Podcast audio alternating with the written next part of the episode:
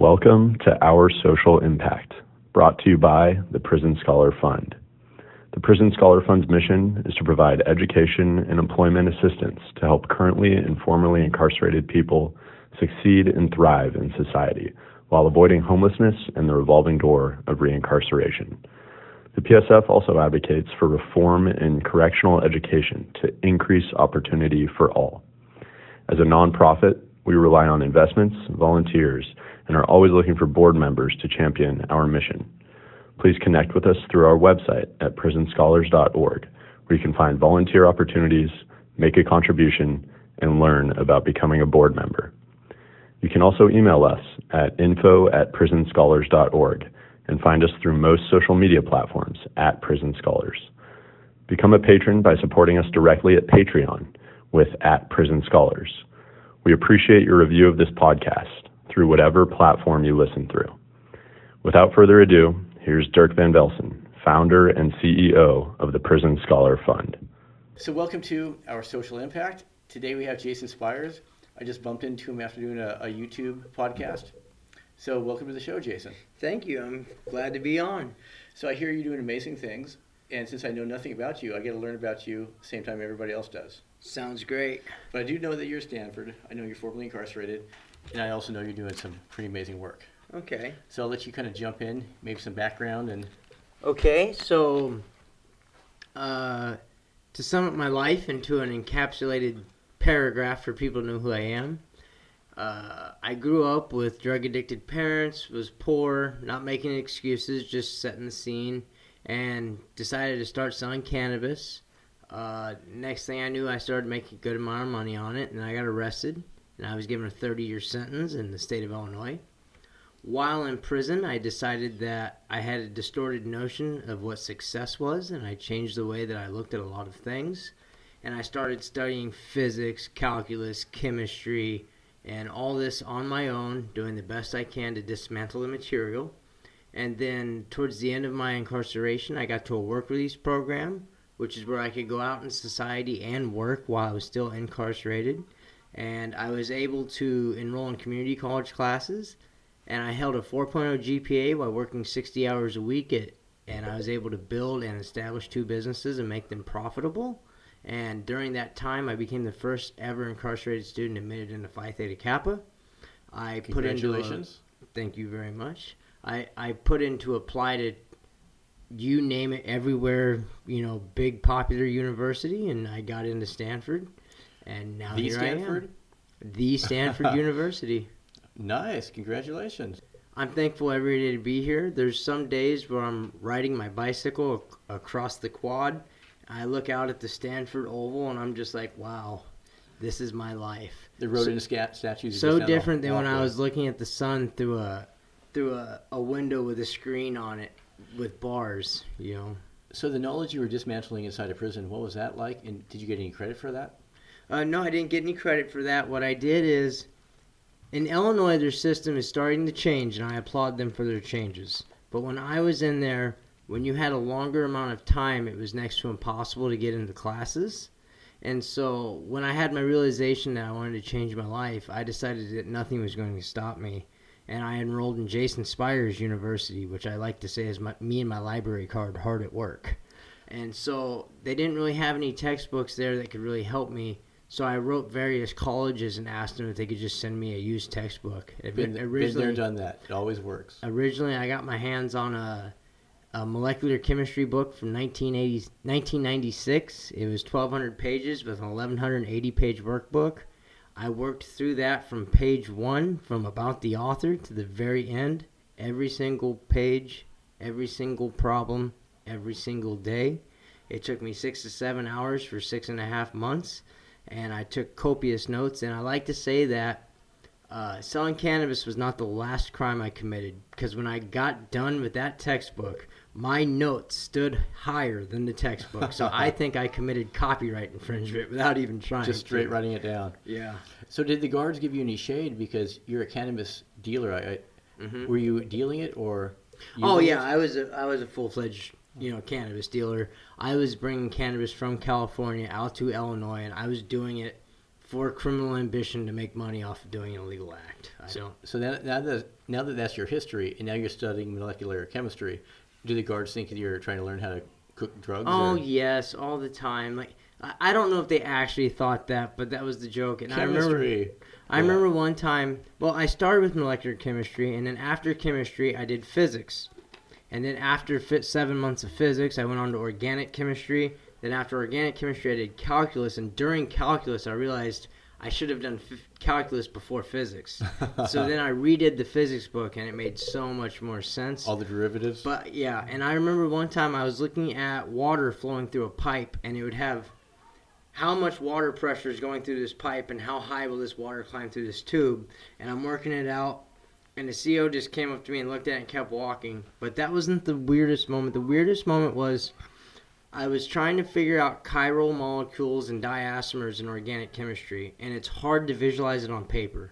So I got a racquetball or a handball, and I poked 4 tetrahedral holes on it and treated it like it's a carbon. I'm not trying to sound like too overly here, but like I had a ball, I poked holes in it, and these were substituent groups to represent a chemical molecule. All us chemistry people know what you're talking about. Yeah, and I'm trying to figure out like how it looks, and I'm moving it around, and I'm like, because the question is this, like when you hold your hand up and you look at the back side of your hand, your thumb's going a certain direction. But if you look at the other side of your hand, your thumb's going the other direction, but you know it's still the same hand.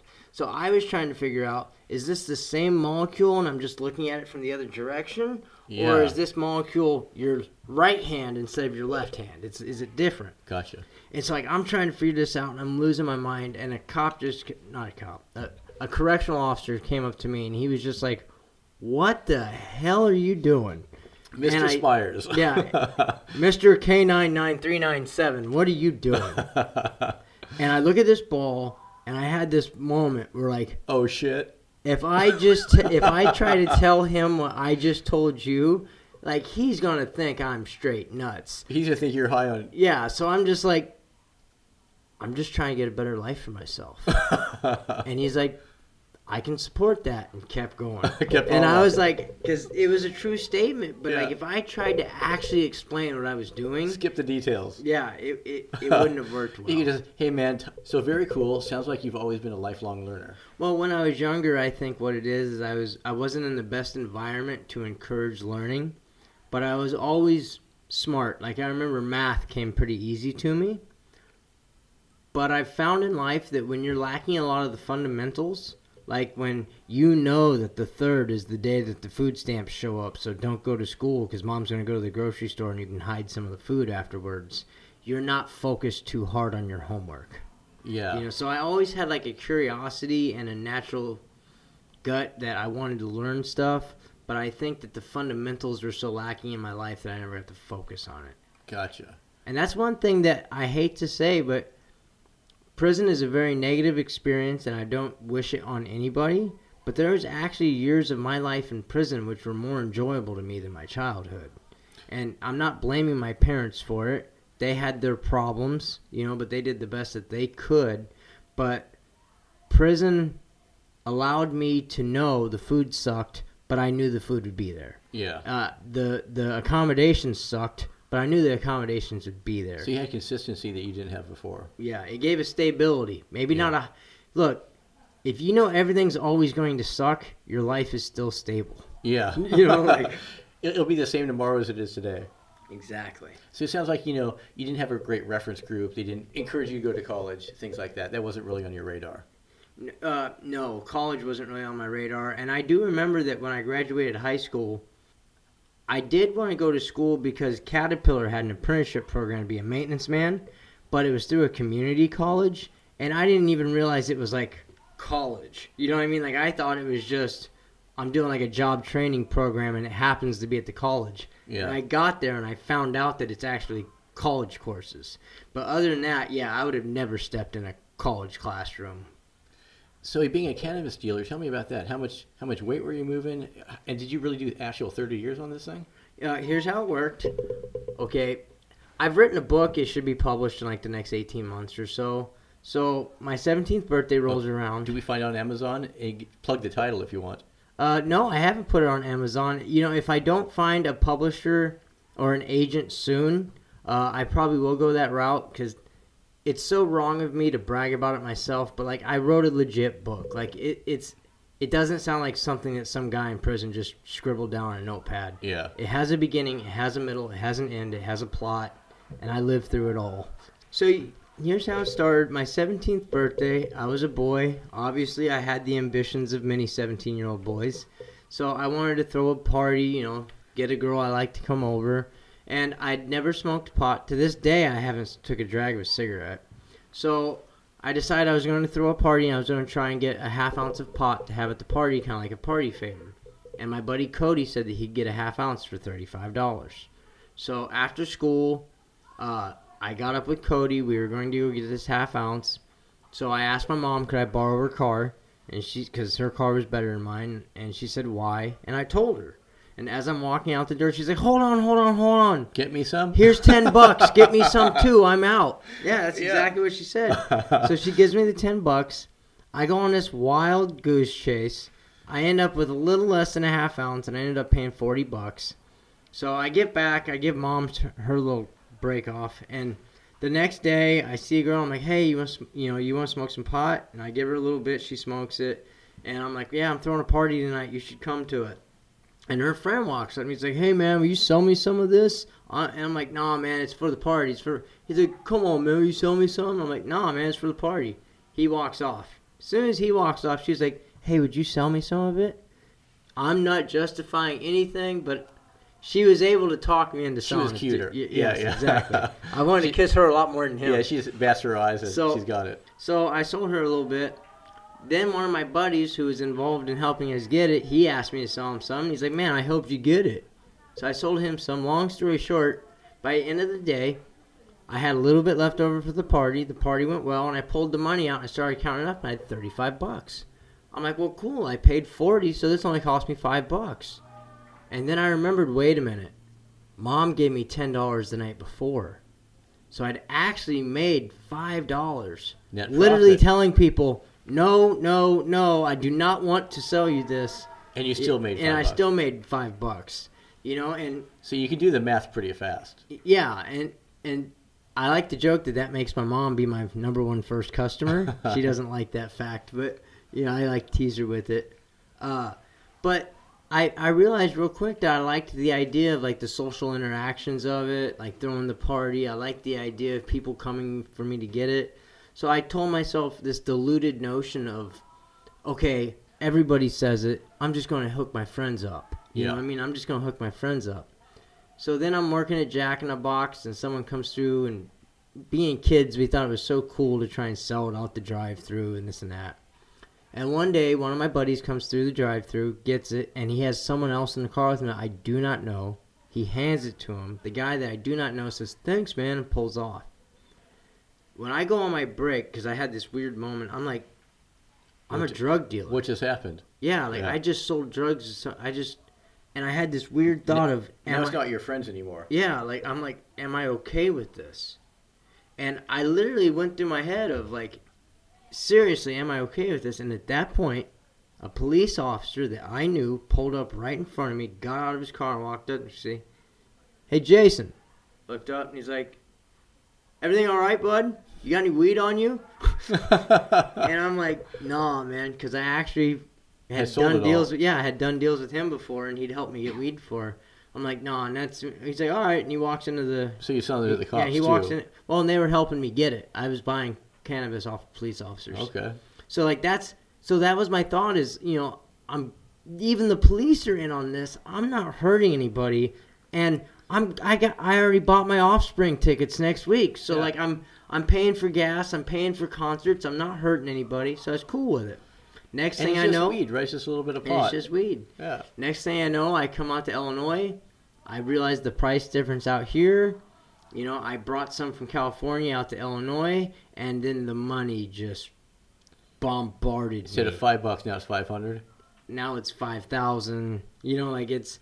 I was literally at one point I was moving I'd say at least 50 to 100 pounds a month at least. Nice. You know, and I wasn't making like gobs of money per pound, But like I try to tell people, the cannabis market is about turnover. It's not about margins. Yeah. So, but a long story goes into that. I won't break it down here. I've broken it down other places, but it's in my book.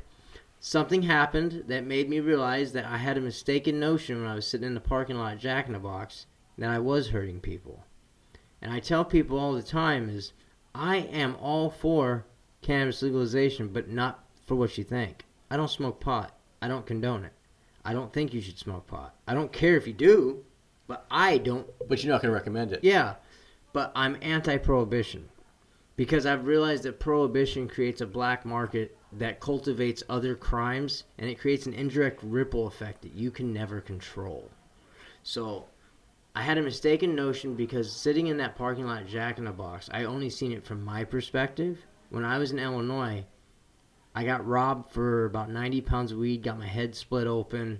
You know, I brought dangerous people into my neighborhood so they could rob me, and I seen the bigger ripple effects. But I realized that it wasn't the cannabis doing it. It was the black market surrounding it. So if you get rid of the prohibition, all the negative effects of it go away. As to use having negative effects, that's a separate argument. Now you're arguing whether it should be used or not. I'm discussing whether it should be prohibited or not. Right.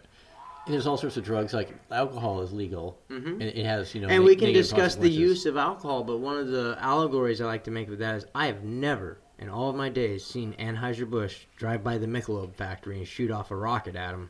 You know what I mean? Yeah. Like, when you get rid of prohibition, you don't have these illegal markets, and it's much better. Yeah, I've heard that argument before. And this is coming from a convicted drug trafficker, so I'm telling you. Yeah. Get rid of the prohibition, and a lot of your problems will calm down. Interesting. A lot of people ask me, what was the moment in your life that made you realize you had a distorted notion of what success meant and made you change it? And I was sitting in my cell, and I was watching a show called MTV Cribs. You've probably all seen it. Yeah. You know, I think it was Master P. He had like 100 pairs of shoes and 8 cars. And I realized something that, like, you can only drive one car at a time. You know what I mean? And I looked at my TV, which was, I paid for this 13-inch TV. It was like $250 back in 2004. It's the most, as you probably know, it's the most prized possession an American possibly. Did you have a green one or a clear one? Not a clear one. And it was the big bubble. Yeah, you know? The big bubble. Yep. And I asked myself, if I had 2 of these side by side, would it make me any happier? And the answer was no. 2 13-inch bubble TVs would not make me any happier. And so then I went out to my window, and then I looked out the window, and I had the screen, and I had that cheesy moment where, you know how, like, a guy and a girl are separated, and they look up at the moon, but they're like, oh, we're all both looking to the same moon. It's like, I looked up at that moon, and I was like, you know what? That's the same moon I'd be looking at if I wasn't in this prison cell. And then that's when it dawned on me that, like, 2 TVs doesn't make me happy. I gotta find things that make me happy and not just have it be based upon material objects. And then I realized I'm looking at the same moon, which means everybody else is looking at, which means it's still my life to live. They didn't take my life. They just forced me to live it in their location. And then that's when I realized nobody's stopping me from going to the library and getting a book. Nobody's stopping me from learning how to speak Spanish. Nobody's stopping me from acquiring knowledge and acquiring pursuit besides myself. And that moment was just like so awakening to me. And so I started gathering knowledge. And then the second moment that just changed everything was when we went to the chow hall. We stand in the lines. If you've ever been in the military or in prison, you know what it's like to stand in line for the chow hall. There's more semblances to military people and ex-prisoners than you would imagine. But yeah, prison is just like the military, but you don't get guns. Yeah, and when you're done with your time, you're not as respected. Yeah, yeah. So, but one of the things I like to say is we stood underneath this tree for shade and waiting to go in. And I had a dental pass one day, so I didn't get to go to the regular chow line, and that tree fell. And I don't mean that tree fell like... It went... Bam! Just fell. Really? Yeah. So, and it fell during the time that I could have been going to chow. Now, I'm not saying I would have been standing underneath it. I'm not saying it would have died. I'm saying it prompted the thought in my head that what if that happened to me and I died? I said, what is the sum total existence of my life? You're facing your mortality like that. Yeah. The sum total existence of my life was I was good, quote unquote, because I got caught in prison, moving a plant from this state to that state. I'm like, what if your life's work was, hey, I took this onion from Missouri to New York? Like, it's like, that's not a huge thing. This arbitrary thing. And that's when I wanted more for myself. And that's when I really started hitting the sciences and trying to figure out how to go about life in a different way. So you're studying hard in prison. Did you ever kind of picture, I can't wait till I get out and actually go to college? I was watching C-SPAN. Probably not the typical prisoner, but I like to watch C-SPAN. And they were having a college admissions board, and there was someone up there from Harvard. I think Stanford was there. I believe it was Harvard, Stanford, and Columbia. And they asked, what do you look for? When someone applies, what do you look for? And I think it was the Stanford girl. I can't remember. I don't want to, you know, give a lie, but like I think it was Stanford. And she said, you know, finding the perfect candidate is kind of like love. I can tell you the generics of it, but I can't tell you what's going to make me fall in love. The feeling. But you know it when you see it, right? And she said, you just read the application, you read the essays, and you know it when you read it. Interesting. She said, I can tell you what a good essay should look like. I can't tell you the good essay is going to work. Yeah, you can map out GMAT scores, GPA, so, all the baselines. So they talked about all that, and she said, but you know what I find impressive? She said, let's say I have two kids. One gets a 1600 on the SATs. One gets a 1300 on the SATs. The one that got a 1600 went to a college prep school, got dang near a 4.0, if not a 4.0 GPA. His mom's a doctor. His dad's a lawyer. He was involved in his community. He went overseas for a summer to help with Habitat for Humanity. But then the girl who got the 1300 on the SATs is living in Georgia. Her mom never even graduated high school. Her dad's a welder. She got like a 3.4, you know, in high school, or a 3.7, not perfect, but good grades. But she got a 1300 on the SATs, and she wasn't involved in after-school prep courses. She said, I would take that girl every single time. And they're like, why? And they're like, because that girl took what she was given and made the most out of it. I'm not belittling what the boy did, but imagine if you give that girl the same resources and the same environment that he had, she could have had every bit the same result. Yeah, while he's being tutored, she's probably working a part-time job. So it's basically not just what have you done, it's what have you done with what have you been given. And then that's when I was like, wow. And I stopped and I looked around my prison cell and I said, what do I got? And I had a pencil. And I had a notepad, and I had one of the textbooks I'd been reading. And at that point, man, I decided, I got it. This is it. Because who can say they have as little as a prisoner? Yeah. You know what I mean? And I was like, I just got to do the best I can with what I got. I don't got to keep up with everybody else. And then that's when I started writing newspapers and getting published with op-eds on how we should reform certain prison policies. You still have a voice. Yeah, I've been published in over 100 different newspapers. No kidding. Yeah, I don't know if it was 100 different newspapers, but I've been published over 100 times in newspapers. In op-eds and stuff. Yeah. And I had feature articles in magazines, and I had reporters come down to the prison and interview me after a while. What's your best magazine? I was in the Illinois Times. I had the whole feature article, the cover story, and everything. We'll Google it. What's it called? Just Google Jason Spires, Illinois Times, and you'll find it. S-P-Y-R-E-S. Yeah, S-P-Y-R-E-S. Yeah, we'll Google it. Yeah, and you'll find it. And if you just Google Jason Spires, Stanford, there's a Stanford Review article on me. That was pretty nice. Nice. So, but the point is I started writing, and then I made, you know what? I see all these ways to fix the prison system, and we should do it. And I said, but the only way I'm going to have credibility is if I don't argue for myself. I said, if I argue for myself, it makes it look like I'm just doing everything I can to get outside of prison. And I said, I want out, but it's more like I want to see the system get fixed as well. And if they fix the system, that will benefit me. Yeah, you can ride that wave. Yeah. And so I wrote every single elected Illinois House representative, every single Illinois elected senator. I wrote the governor's office multiple times. And right now, Michael Frerichs, who is a senator in Champaign, who's now went on to statewide elected office, I believe he's the treasurer, he wrote me back. multiple times and said he was proud of my ideas and he thought they were actually feasible. So you had a pen pal, pretty important one. Well, I'm going to say this, is that they've reformed their system now, and I'm not saying that I did it, but I can say all the changes they're making are directly in line with the changes I was published in the paper saying this is exactly what we need to do years before. So it could be a coincidence, or it could have been informed their thinking. It's just a coincidence. I guarantee you it's just a coincidence. Yeah, you're humble. That's amazing. One of the things I like about it now is now Shane Crutchfield, who's currently sitting in prison with a 40-year sentence for 3 ounces of cocaine, he's able to get good time for going back to school to get his GED. He's able to get good time for participating in programs that have proven to lower recidivism rates.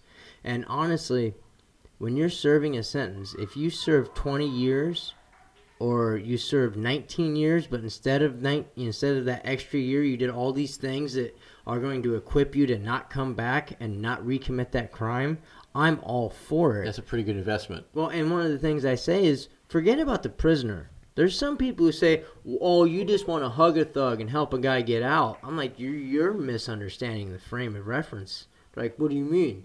I said, I don't care if you're a child molester. I don't condone what you did.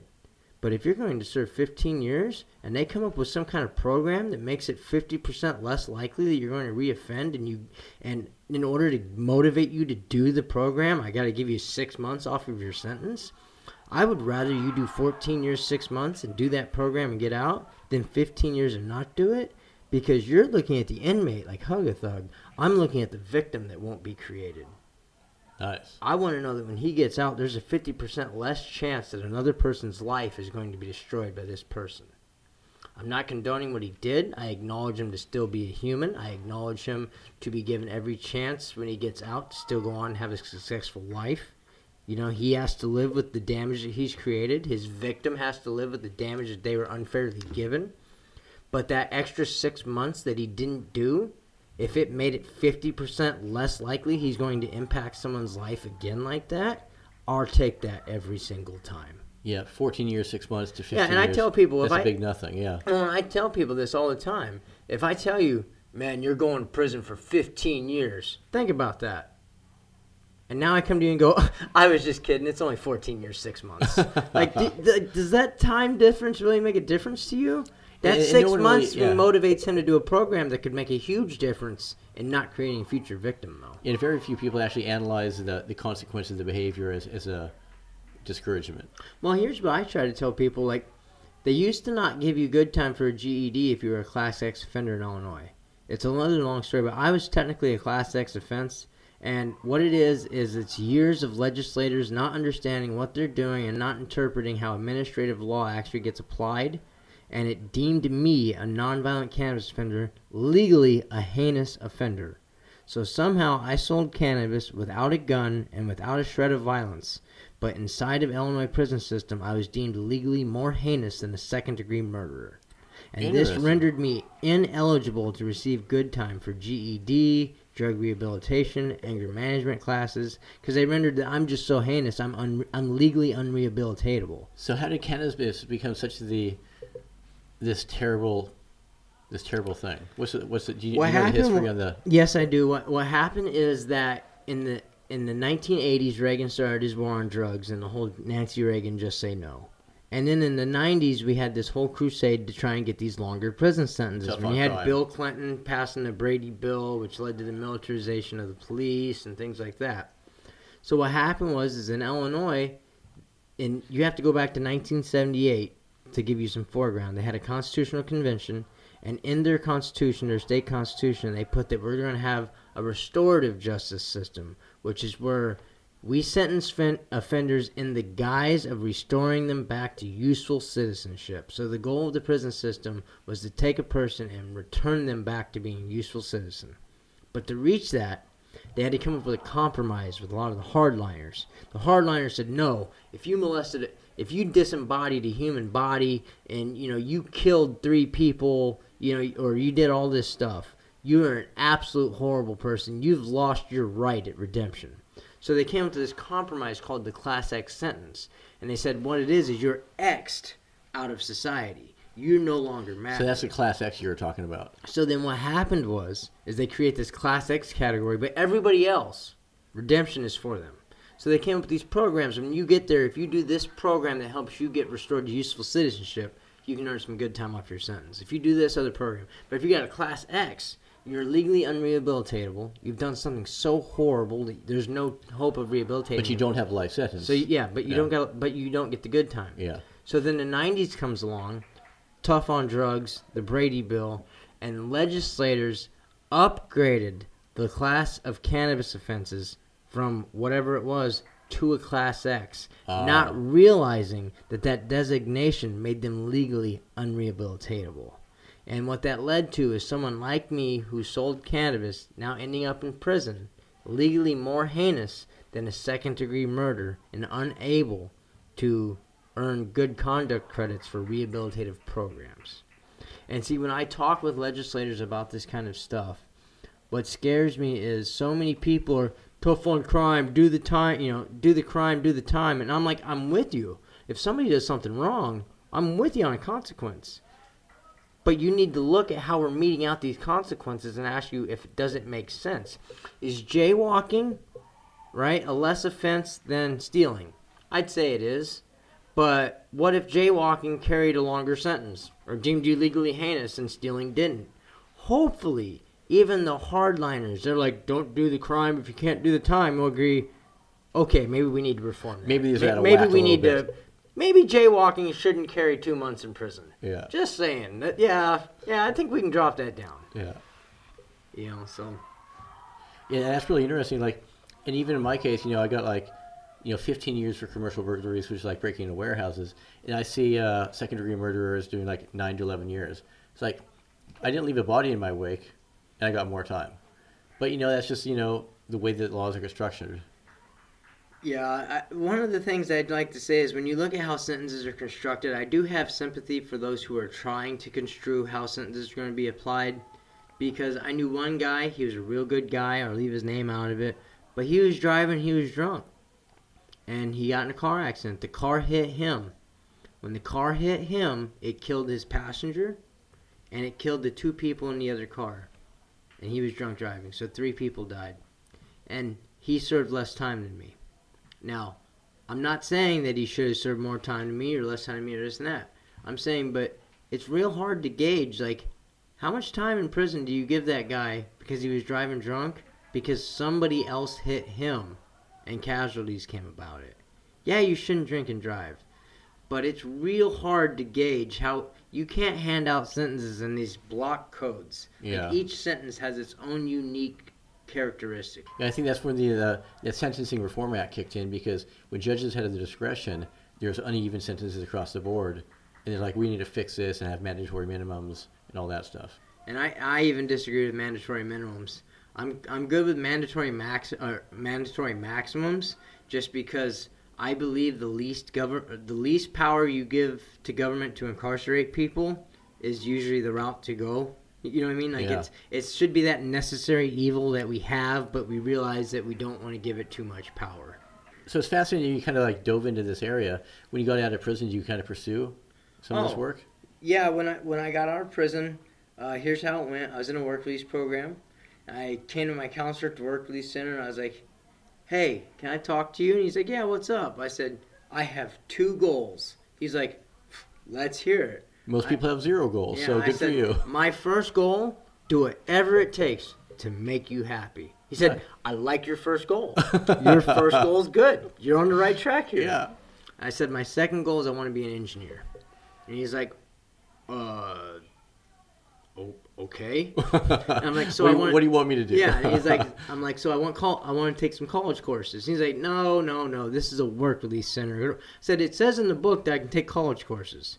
And he's like, tell you what, get a job, bring home a paycheck, 40 hours a week for 2-3 weeks, then come talk to me about college courses. We can work something out. So I went and I got a job, and I got hired on as a dishwasher at this place called Goldie's Pizza. And I ended up starting to work at another location he had called Kenny's West Side in Peoria, Illinois. And I came to him and I said, hey, I got a deal for you. He's like, what's that? My boss was like, what's up? And I said, I want to go to college. He's like, I fully support you going to college. I'm all about it. And I said, well, if you let me manage my hours around college classes, you'd be my number 2. He's like, what kind of deal is that? I'm like, no. If college comes first, your come second, and our come third. And what I mean by that is I won't be going on dates. I won't be going home for the weekend to see my family. It'll be college, and the only time that your business will get vetoed is if it's college. Other than that, you have every waking second of my day. He said, deal. Nice. Within 6 weeks, I was the manager of the location. Within 7 weeks, I had the checkbook. And within 6 months, I was the operations manager across his entire corporation. How many stores did he have? 3. Nice. So I get it. He didn't care that you're an ex-con running the books. He didn't care that you're formerly incarcerated. That's a whole nother story on his head, but the business was going underneath water at the time, and I was able to turn it around and make it successful. He had his main location going. I got his satellite locations going. So he's a genius. He just didn't have the time to give the places the effort that they needed. So you're the operations manager he needed. Yep. So I go back to the counselor, and I've now brought a month's worth of checks in, 60 to 70 hours a week. And I said, you said bring 3 weeks of checks. I brought in 4. You said do 40 hours a week. I've done 70. I want to go to school. He's like, you're working 70 hours a week. Do you really think you could handle go to school? I said, yes. and he said, yes, I do. He said, all right, you can go to 1 class. I'm like, whoa. That's not fair. He's like, what do you mean? I said, some classes are 5 credits. Some classes are 2 credits. If I get there and this 5-credit class conflicts with my work schedule and this 2-credit class works, you're saying I can't take 2 credits, but I could take 1 5 credit? He's like... He doesn't know the difference. Just don't do anything stupid, Jason. He said, you got an hour. Go out to the community college. I get on my bike. I use my bike and the bus to get there. I get to community college. Full-time engineering courses, labs, everything. But ask for forgiveness later. But in prison, I'd studied physics. I'd studied chemistry. I did the best I could to prepare myself. So when you look at this intro physics class, it's like, oh, you know this. Yeah. So I couldn't clap out of it. Yeah. You know what I mean? Because I had no way of proving that. Yeah. So anyways, and I'd never done labs. Yeah. Never. That'd be cool. I could explain chemistry to people, but I'd never even. You know what I mean? Like, you could say, okay, go hand me a basic thing. And I'd be like, what the hell? Go hand me a burette. Yeah. What's a burette? You know what I mean? But you can tell them what a covalent bond is. Yeah, I can tell them how a covalent bond is different than an ionic bond and the amount of kilojoules you got to put in it to break it. You don't know where the Pyrex in the lab is. Yeah. So long story short, for 17 months, I rode a bike all around Peoria. And I literally worked 70 hours a week while going to school full-time for engineering and held a 4.0 GPA and got 2 businesses successful. So it's probably not a surprise that you're at Stanford. Yep. So, and I put in the transfer to Stanford. And when I got out, this candidate, his name was Cash Jackson. He was running for governor in Illinois on a libertarian ticket. And he said, look, don't worry about your politics. He said, can we agree on the things that we need to reform criminal justice? I said, yes. He said, can we agree that cannabis prohibition is bad? I said, yes. Can we agree on these other 3 principles? And I said, yes. He said, then can you just help me make those principles work? Don't think of it as Democrat, Republican, or Libertarian. He's like, just focus the issue. Could you do this? Yeah. And I said, yeah. He's like, I need you. I need you to be my director of operations. I need you. So I became his director of operations, and I took a no-name candidate with next to nothing funding with Brian Lambrick. I got to give him credit, and Donnie Henry. We were able to get a no-name candidate with little money onto the first televised debate in the Libertarian Party history in the state of Illinois for the governor's race. I overseen the petitioning campaign to get him on the State Board of Elections ballot. I helped. I was the number 1 petitioner, raising over 1,600 signatures myself, and we had a grand total of 47,690 signatures and secured ballot access for him in the state of Illinois. So I was You're just killing it. Whatever you touch. Well, And one thing is that while I was doing all that, there was a sheriff's race going on in Peoria County, and I was affiliated with the governor candidate, and so I met Brian Asbell, who was the sheriff candidate in Peoria, and I also met Brian Fangel, who is the leader of the Illinois Police Chiefs Association, who is running for sheriff, and they came and spoke at a thing that I was also speaking at. We got to know each other, and they said, you know what, you make a lot of sense when you talk. And we started talking about like things that I'm trying to do and how I'm trying to change things. And I had a little bit of a following in Peoria due to my story and what I'd done. And next thing I knew is I had both these guys bucking to try and get my endorsement. Both of them wanted me to endorse their campaign, you know, and I was just like, this is just... How did that make you feel? Yeah, well, Brian Fangel, the Democrat, even said, hey, Jason, come down here. I want to show you something. He introduced me to U.S. Rep. Sherry Bustos. It was like, Bustos, this is the guy that I really need his endorsement. Like, so like I got, you know, people trying to get me to endorse their campaign and introducing me to U.S. reps, and like it's just so strange. And then that's a big twist of fate from walking in the chow line. And so long story short is Brian Fangel called me up one day and was like, hey, have you ever thought about putting in for a pardon? And I'm like, dude, they're not going to give me a pardon. Like, I just got off parole. And he's like, well, if you ever think about it, I want you to call me because I'd like to help you with it.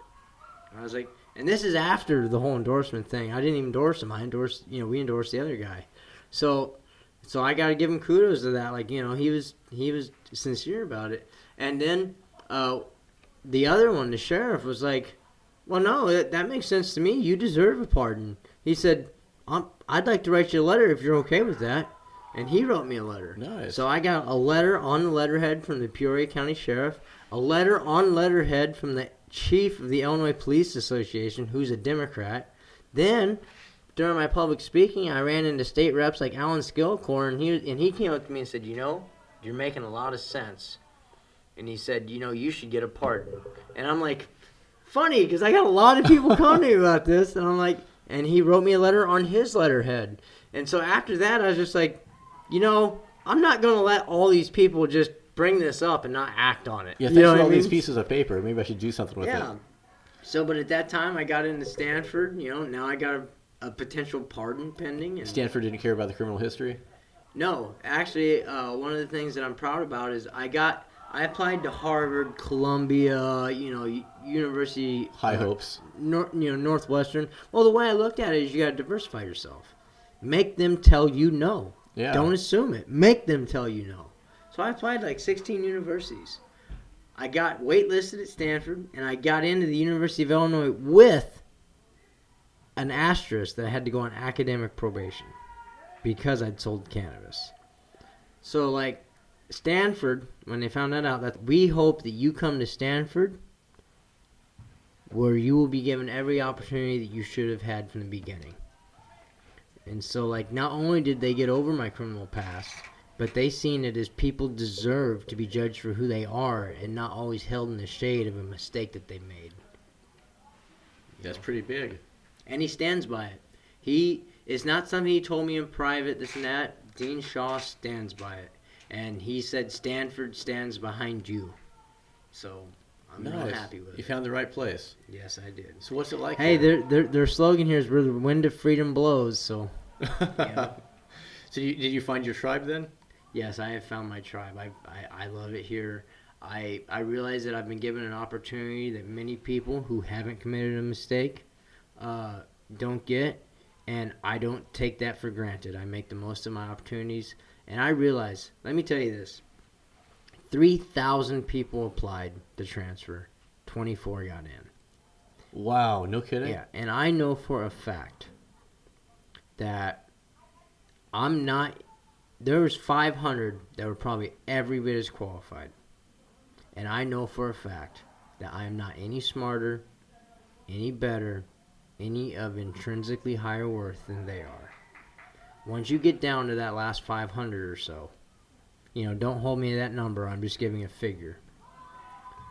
It's just a lottery pick if they've seen something in your essay.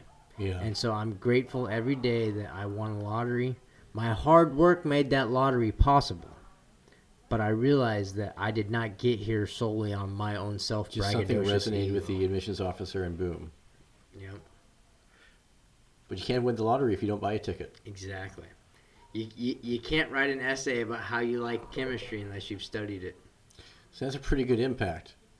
So what are you doing now? What's next for you? Well, I'm currently taking classes on computer science and management science and engineering.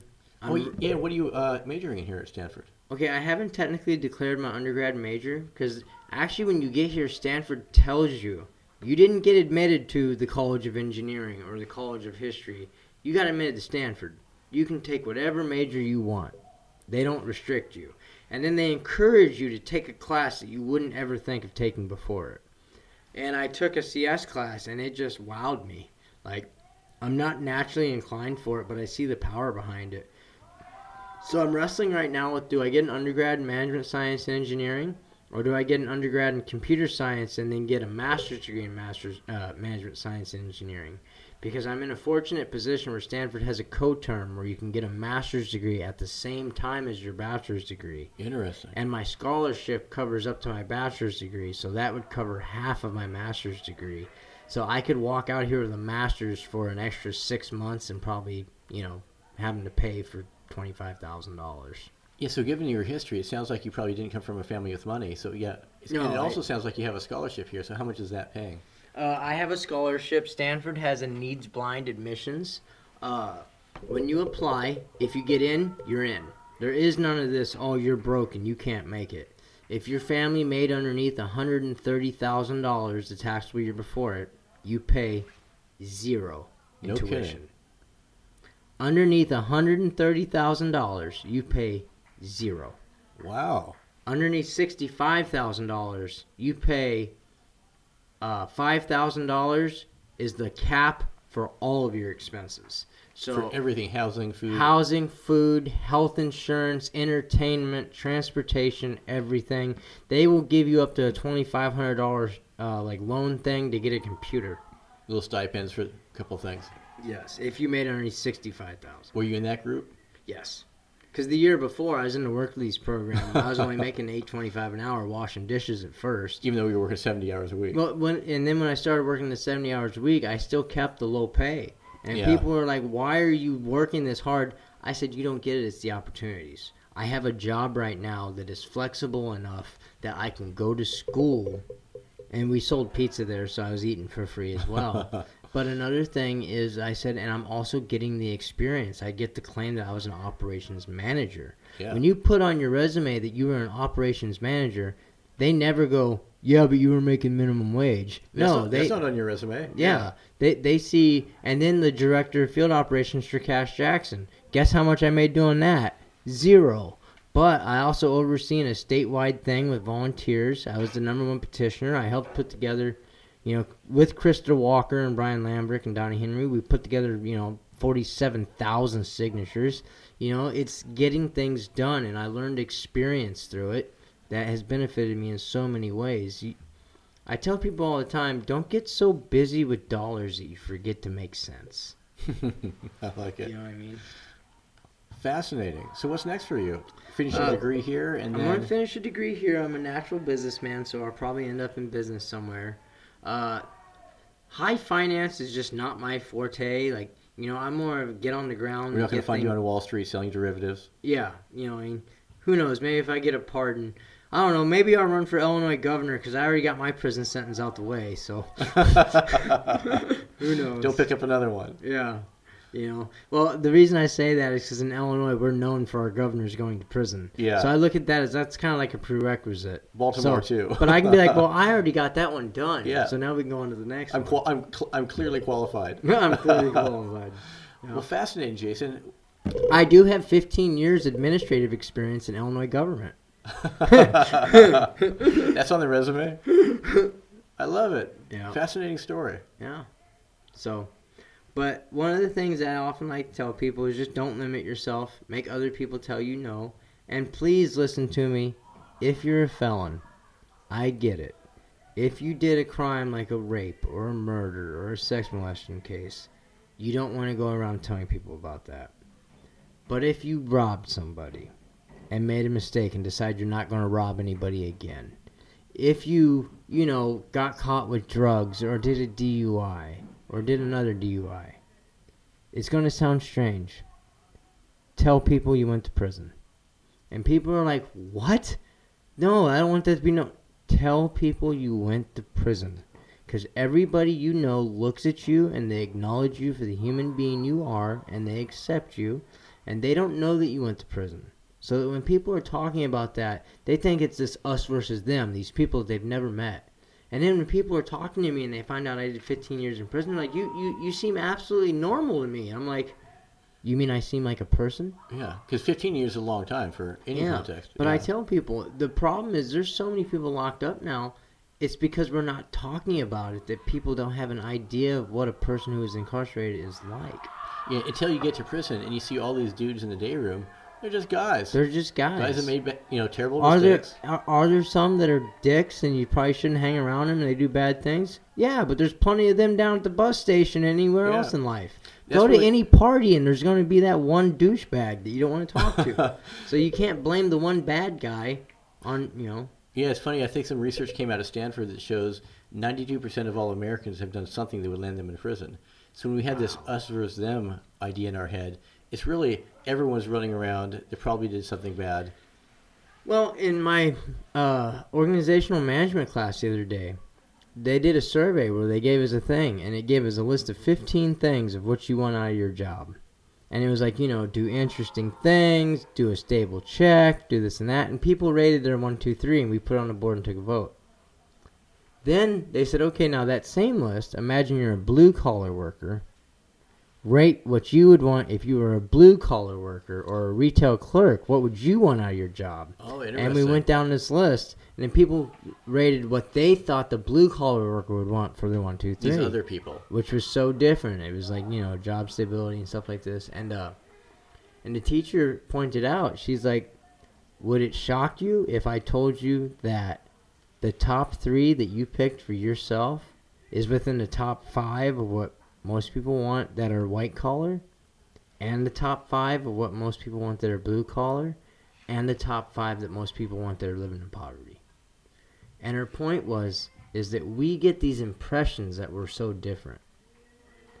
But in the end of the day, we're all just humans, and we all basically have the same human needs. And then we form these tribal mechanisms that make us think that we desire something different, and they desire this, and we desire that, and they desire something different.